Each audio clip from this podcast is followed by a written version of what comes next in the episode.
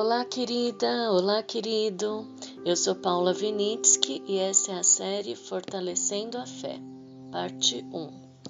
A fé que opera pelo amor é a base do nosso relacionamento com Deus. É pela fé que conseguimos ver e ouvir as coisas espirituais que nos acontecem e nos cercam. Assim como muitos exemplos de fé do Antigo Testamento, por exemplo, Abraão, Moisés e Noé, assim devemos ser para que Deus nos faça instrumentos seus para trazer todo o cumprimento da Bíblia para o mundo. Aqui você pode pensar em profecias, né? Cumprimento, profecias, mas não é só profecias que a gente tem que cumprir. Nós temos que cumprir o nosso papel de filhos do Rei do Universo, das pessoas firmes e fortes, com pensamentos focados e sendo o Evangelho vivo. Aqueles que se fortalecem como o corpo de Cristo, que exercem todos os dons que o Espírito Santo está disposto a nos dar, e queremos mais e mais, transbordando amor, esperança e fé, e tendo todos os dons do Espírito Santo à nossa disposição.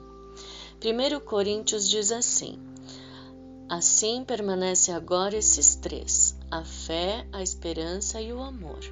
O amor, porém, o maior deles, porém, desculpe, é o amor.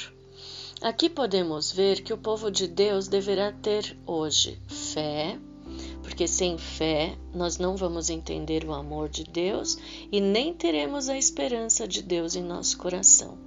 Pois as circunstâncias do mundo, ele está totalmente concentrado em tirar a esperança da nossa vida cada vez mais e mais. Pois com o medo e a ansiedade, o inimigo ele tira o nosso foco de Deus e volta o nosso foco para os medos carnais que nós temos. Veja a pandemia hoje, por exemplo. Muita gente não tem paz por causa disso. Mas Deus em nós vai nos dar a paz que só Ele pode nos dar. E quando Jesus voltar, não precisaremos nem da fé e nem a esperança, porque Ele já estará conosco, né? Então, a fé e a esperança não vai mais precisar, porque ela já se, se, como eu vou falar, se concretizou em Jesus, porque Ele estará conosco e teremos todo o amor para sempre e o amor é que vai nos unir cada vez mais, né? No começo da minha caminhada com Deus, eu achava que fé era só eu aceitar a Jesus como meu Salvador.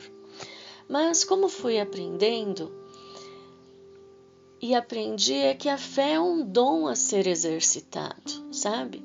Isso fez todo sentido para mim, porque eu era cristã mas eu tinha uma vida medíocre de fé. Eu me baseava a minha fé nas experiências dos outros, entende? E eu acabava não tendo essas experiências. Então, como eu ia exercitar minha fé?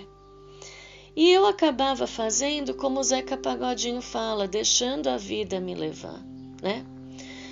Então, quando a gente deixa a vida levar, a gente está se entregando, se deixando à mercê do inimigo. A gente sofre em cada situação que a vida nos dá. A gente tem pouca experiência espiritual. E a gente, o que, que acaba sendo? Uma pessoa cristã, salva, porque a gente aceitou Jesus como Salvador, mas tendo uma vida medíocre espiritualmente. E como a gente vai poder ser luz no mundo se a gente tem uma vida espiritual medíocre? A gente só aceitou Jesus na parte intelectual e a gente não tem essa, esse exercício da fé. Então hoje eu quero explicar mais ou menos, porque eu não acredito em fazer regras, tá? Mas como eu faço então para exercitar a minha fé? Como o Espírito Santo, ele é o professor e coordenador da nossa vida espiritual, Cada um de nós teve as suas experiências, a sua vivência, a sua educação, a sua origem, até mesmo a sua religião.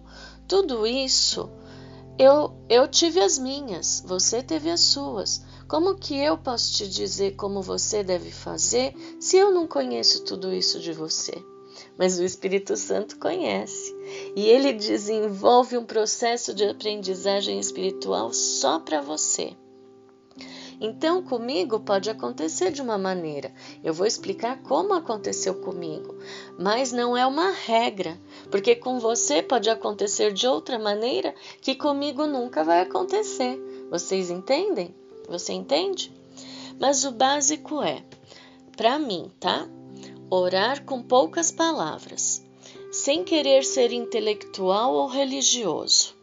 E em todos os lugares que você está, e por qualquer coisa que te tocar o coração. Ou seja, você vai estar sempre conectado com Deus. Mas eu posso te dar um conselho que para mim foi muito, muito, muito importante, tire um tempo toda semana para você orar num lugar aconchegante, sem pressa, entende? Se você quiser, coloque uma música calma, instrumental. Leia a Bíblia se deleitando em Jesus, sabe? Meditando naquilo que você leu, deixando você se experimentar a deliciosa companhia espiritual. E eu tenho certeza que você chegará a conclusões que você nunca pensou antes, porque você vai começando a incorporar aquelas palavras para você. Aquilo vai vir como se fosse é, uma uma palavra de Deus para você que você está precisando. Você vai tirar a sua conclusão do texto da Bíblia. E isso é muito mais importante do que se você fizer um ano bíblico, correndo, lendo quatro capítulos por dia, cinco, para conseguir ler a Bíblia no ano todo. Eu sou contra no bíblico na maneira de ser intelectual. Agora, eu sou extremamente a favor de ler a Bíblia querendo tirar algo espiritual para você. Entende? Isso faz com que você comece a ter intimidade com Deus. Entendeu? Isso faz para você fortalecer a sua fé, porque aquilo vai fazer diferença na sua vida e não só ler um versículo de vez em quando, sem meditar muito nele e pensar: ah, eu li hoje o Salmo 91 e isso já me deu força. Pode até dar, mas se você não incorporar, se você não tiver tempo para meditar, logo logo você esquece, tá? Ler a palavra de Deus é fundamental, pois é como você o conhece, tá? Você interioriza as promessas e você começa a desvendar o seu amor. Porque o amor de Deus é muito maior do que a gente imagina. Né? E tudo isso, sabe o que vai fazer? Vai gerar gratidão no seu coração. E você sabe o que a gratidão faz com a nossa mente? Ela muda a maneira da gente pensar. Por quê? Porque ela desfoca dos problemas. A gratidão faz você, é, o teu cérebro, ter alegria, porque você está tendo esperança, você está vendo Deus mexer com você, Deus mostrar para você, Deus responder para você. E isso faz total diferença. Isso vai fazendo com que você se sinta cada vez mais amado e você se apropria de ser o filho do Deus do universo. Nada, nada pode ser contra você se você se apropria disso. Eu sou filha do Deus do universo. Ele cuida de mim porque ele me ama mais do que eu entendo. Entende? Então, essa é uma das maneiras com que eu faço, tá? Agora com você, você vai aprender com ele o seu jeitinho, né? Isso pode te ajudar, mas eu tenho certeza que isso vai ser o básico do básico, porque quando a gente se entrega para o Espírito Santo, a gente começa a entender como ele fala com a gente. Nossa, isso transforma a vida. Isso não tem preço, isso te completa e deixa a tua vida plena, sabe? Então eu quero hoje te pedir, analise a sua oração, sabe? Porque uma coisa básica para oração é sinceridade, tá? Quando a gente se despe de nós mesmos, a gente é sincero com Deus, a gente não quer mostrar que a gente sabe muito, a gente está ali para sentir a Deus, entendeu? Para se sentir amado, para se sentir em paz, né?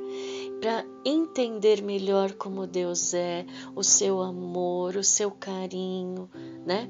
Então, quando você vai a Deus dessa forma e você tira todo aquele teu tua máscara, né, carnal, tá? É aqueles propósitos de ter dinheiro, de ter poder, de conseguir um novo emprego. Essas coisas todas são todas carnais. Infelizmente, muita gente hoje ora uma oração muito egocêntrica. As pessoas confundem Deus com aquele gênio da, da lâmpada, sabe? Ah, eu vou pedir porque Deus vai me dar. Será que Deus quer te dar alguma coisa que te afaste dele? Porque as coisas mundanas, que eu digo mundano é coisas materiais, coisas carnais, né? Essas coisas todas nos afastam de Deus.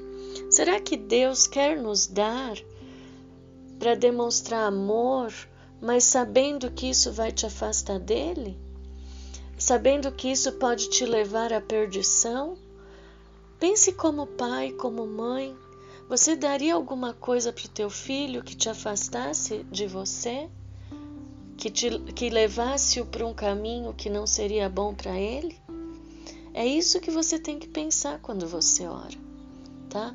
Quando a gente ora, a gente tem que se despir, a gente tem que ficar transparente, sabe?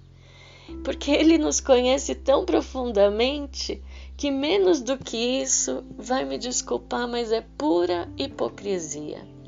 As religiões, e todas aqui, tá? Estão cheias de hipocrisia. E é isso que eu busquei sair quando eu fui caminhar com Deus, buscando-o mais intimamente. Então, o que eu posso te dizer hoje? Exercite sua fé hoje, agora, não deixa para depois. Se você está dirigindo e está me ouvindo, não precisa fechar os olhos para se conectar com Deus. Apenas se conecte, se abra para Ele, deixe-se envolver e no final sinta a paz que só Ele pode dar.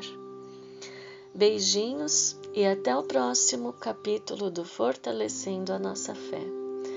Até o próximo, que Deus te abençoe. Tchau.